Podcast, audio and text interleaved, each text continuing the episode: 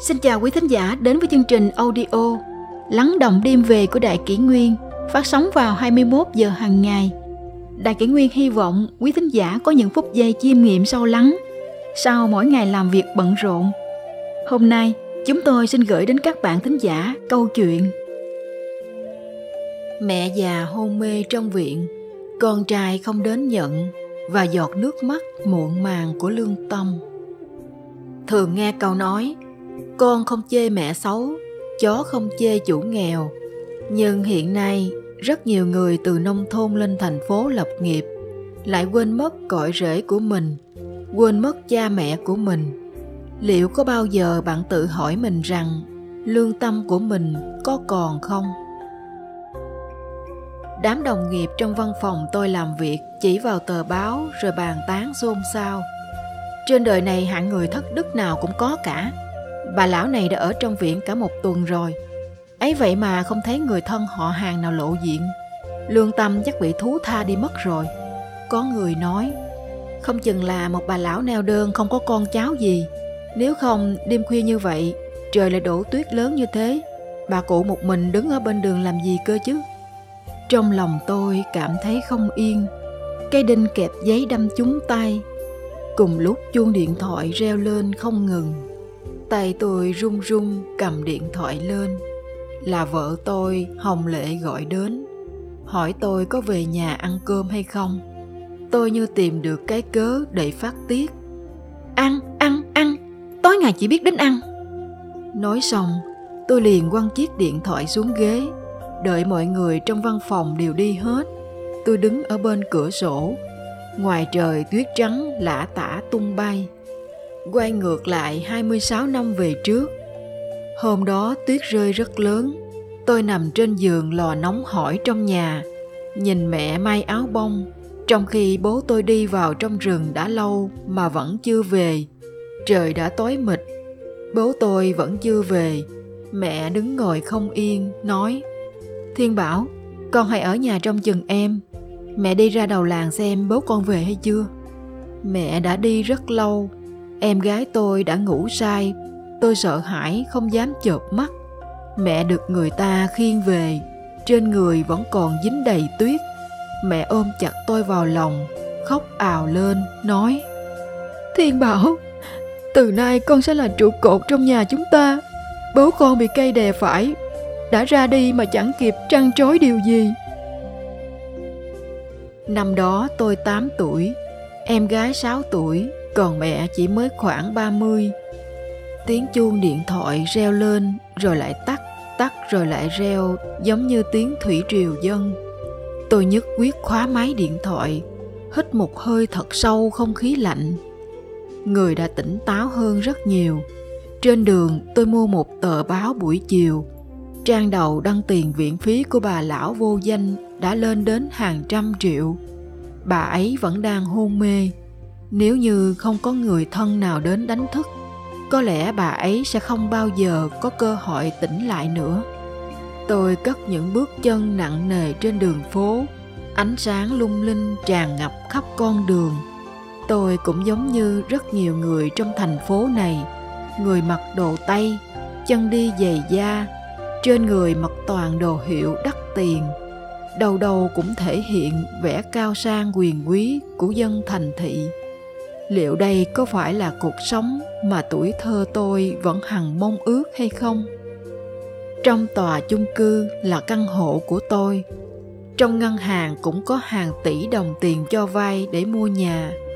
Tôi là giám đốc bộ phận trong cơ quan, nhưng lúc nào cũng phải sống nhờ vào hơi thở của người khác.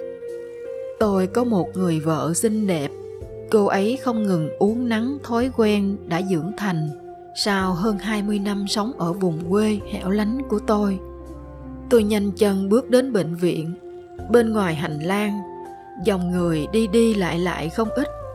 Bên kia tấm kiến, tôi nhìn thấy mẹ giống như chiếc lá rụng nằm im ở đó không động đậy. Tôi rất muốn chạy vô ôm chầm lấy mẹ vào lòng nói với mẹ thiên bảo đã đến rồi chúng ta hãy về nhà thôi một cô y tá bước đến hỏi tôi cho hỏi anh kiếm ai vậy tôi vội vàng lấy tay vuốt vuốt mặt một cái, nói Không có, tôi chỉ nhìn đại mà thôi. Cô y tá ra vẻ nghi ngờ. Có phải anh là thân nhân của bà cụ vô danh này hay không? Tôi quay người, mau chóng cất bước rời khỏi bệnh viện, giống như kẻ trốn chạy. Đúng vậy, tôi lại một lần chạy trốn khỏi bà. Cũng giống như lúc còn nhỏ, mỗi khi mẹ giơ cây chổi lông gà đánh tôi, tôi đều luôn có thể nhanh chân bỏ chạy. Mẹ lên rừng đốn củi, ra đồng cắt cỏ giống như đàn ông vậy. Đây vẫn không phải là gian nan nhất. Trước cửa nhà quả phụ luôn có những lời thị vi không hay.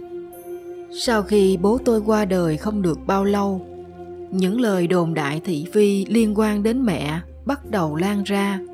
Mấy bạn học trong trường chỉ vào mặt tôi giễu cợt rằng Mẹ mày là thứ đàn bà hư hỏng. Tôi liền lao đến, quật ngã những ai nói lời lăng nhục mẹ. Áo quần tôi cũng bị rách bươm, trên mặt trên người cũng bị đánh đến thương tích khắp mình.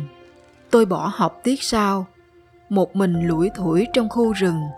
Lúc đó tôi nghĩ, lớn lên rồi mình nhất định sẽ đợi mẹ hưởng phúc, để mẹ ngày ngày ngồi trên giường, không phải làm gì cả. Không biết vì sao tôi lại nằm trên đống cỏ bên cạnh gốc cây mà ngủ thiếp đi. Tiếng gọi từ xa vọng đến khiến tôi giật mình tỉnh giấc. Thì ra trời đã tối rồi. Những vì sao đã nhấp nháy trên bầu trời. Tôi lấy tay dụi dụi mắt, lớn tiếng khóc òa lên. Sau khi nhìn thấy tôi, mẹ chạy đến, kéo tôi lên và tát cho tôi hai cái. Về đến nhà, mẹ sầm mặt, kiếm quần áo, pha nước nóng tắm rửa cho tôi. Tôi cởi áo ra, mẹ nhìn thấy trên người tôi chỗ thì bị thâm, chỗ thì bị bầm. Lập tức hốt hoảng, hỏi tôi là chuyện thế nào. Tôi nói là mình bị ngã. Mẹ không tin, nói nếu tôi không chịu nói thật, mẹ sẽ không cần tôi nữa. Hết cách, tôi đành phải đem chuyện xảy ra trong trường lúc sáng nói hết ra. Mẹ im lặng không nói gì. Hôm sau mẹ đưa tôi đi học, đến văn phòng của trường làm ầm lên. Mẹ nói, cả đời này tôi không còn gì để trông chờ nữa. Ai dám động đến Thiên Bảo và Tuyết Vân nhà tôi, tôi sẽ liều mạng với người đó. Sau khi mẹ đi khỏi, thầy cô trong trường xì xầm bàn tán với nhau.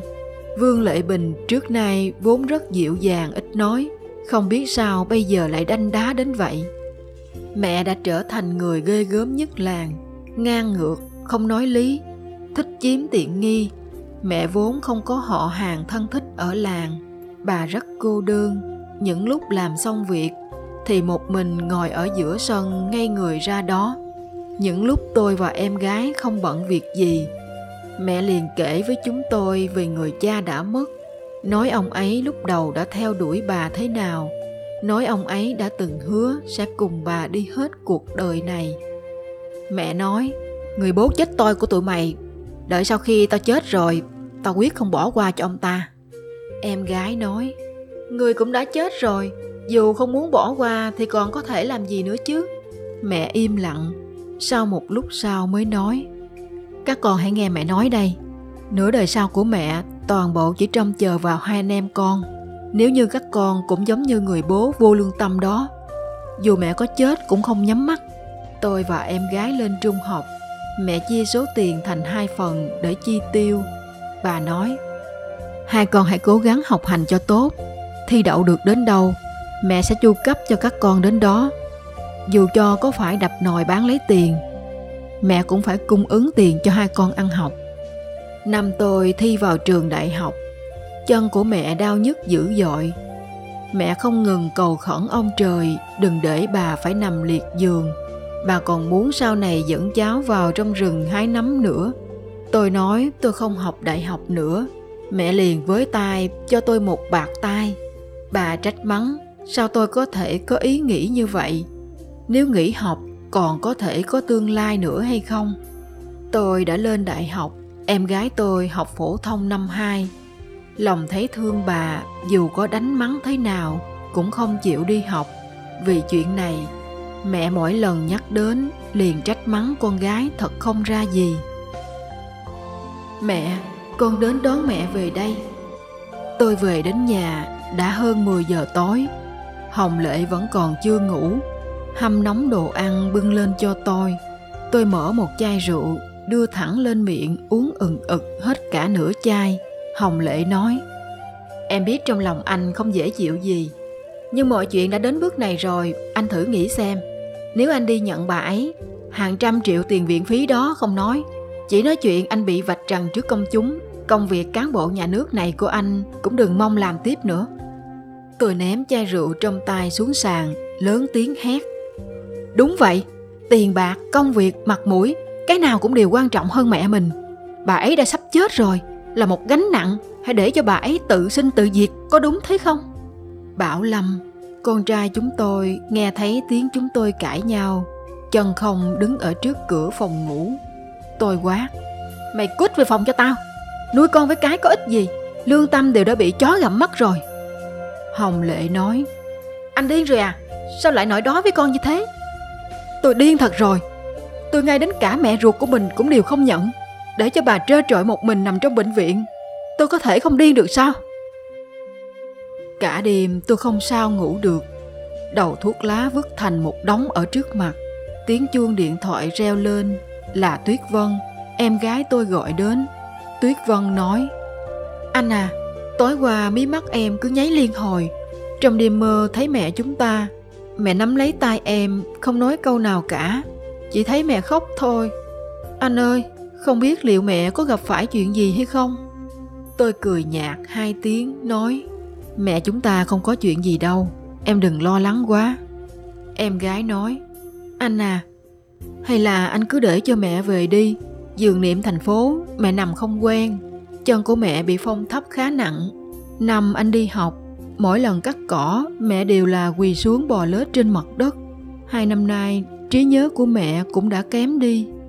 Em gái nói tiếp, anh à, có mấy lời có lẽ em không nên nói ra Hôm đó chị dâu gọi điện đến kể lể những điều không phải về mẹ. Mẹ đúng thật là có chỗ không tốt. Nhưng dù sao đó cũng là mẹ chúng ta. Nhớ hai năm sau khi anh lên thành phố học đại học, quê nhà chúng ta gặp phải thiên tai, mùa màng bị tổn hại. Quanh năm suốt tháng không có kiếm được đồng nào không nói, còn gánh thêm khoản tiền vay vốn làm ăn. Mẹ như sắp điên lên. Con trai mẹ đang học đại học, bà đến sở nông nghiệp làm ầm lên dậm đất kêu trời quỳ xuống trước mặt người ta mẹ đã quỳ suốt như vậy cả ba ngày liền mẹ nghe người ta mách rằng chỉ cần làm ầm lên sẽ nhận được khoản tiền hỗ trợ mẹ cứ thế nghe theo.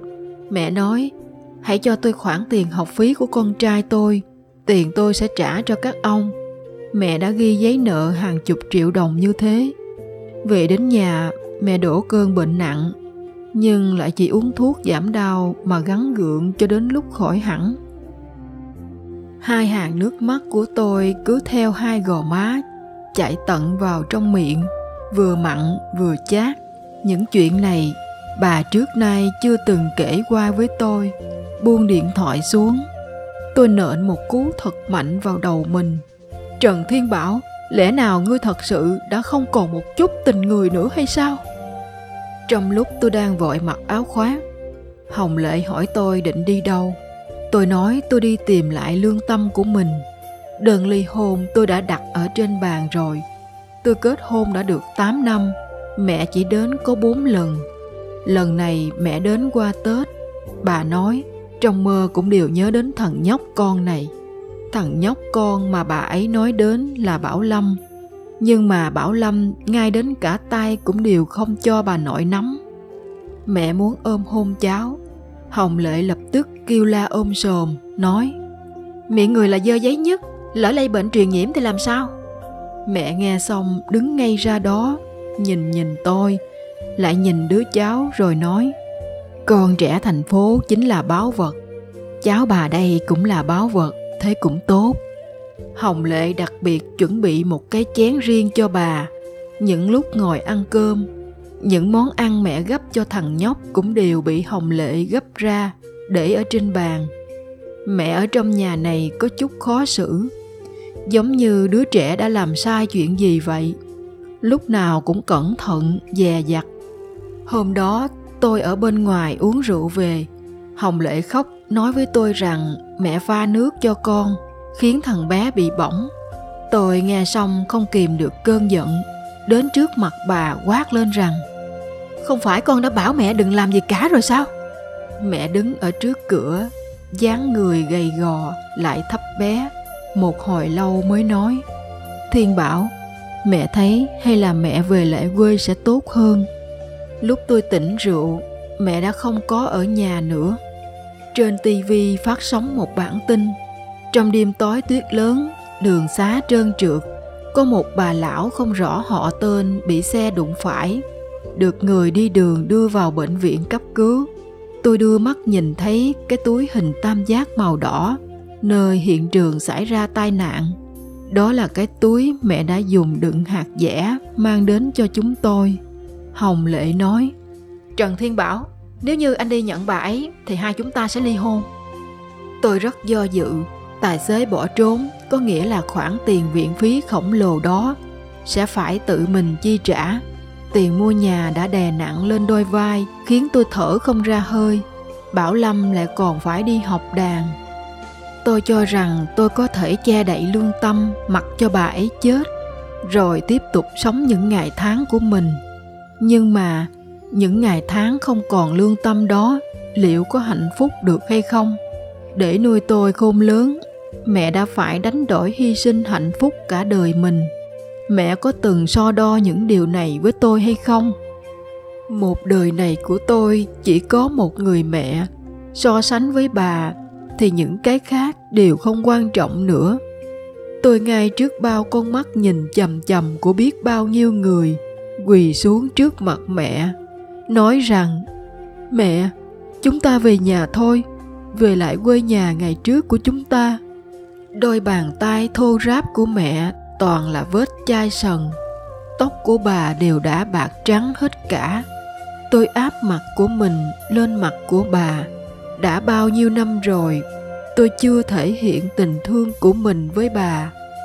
Tôi khẽ kêu lên rằng, mẹ, con đến đưa mẹ về đây. Từng giọt từng giọt nước mắt nhỏ ra từ nơi khóe mắt của mẹ. Bà đang chờ tôi, bà đang chờ tôi tìm lại lương tâm mà mình đã đánh mất trong cái đêm tuyết lớn lạnh giá đó con người cả một đời gian lao nỗ lực, cả một đời tranh đấu ngược xuôi, rốt cuộc là vì điều gì? Có phải vì tiền tài chăng? Có phải vì quyền thế chăng? Hay vì chút hạnh phúc nhỏ nhoi nơi thành thị? Tất cả đều không phải. Bởi tài sản lớn nhất của đời người không nằm ở những thứ xa hoa phù phiếm bên ngoài, mà chính là hai chữ lương tâm. Điều gì cũng có thể mất đi cho dù đó là tiền bạc, địa vị, vợ đẹp, con khôn, vân vân, nhưng lương tâm của một người thì không có ai có thể đánh cắp được.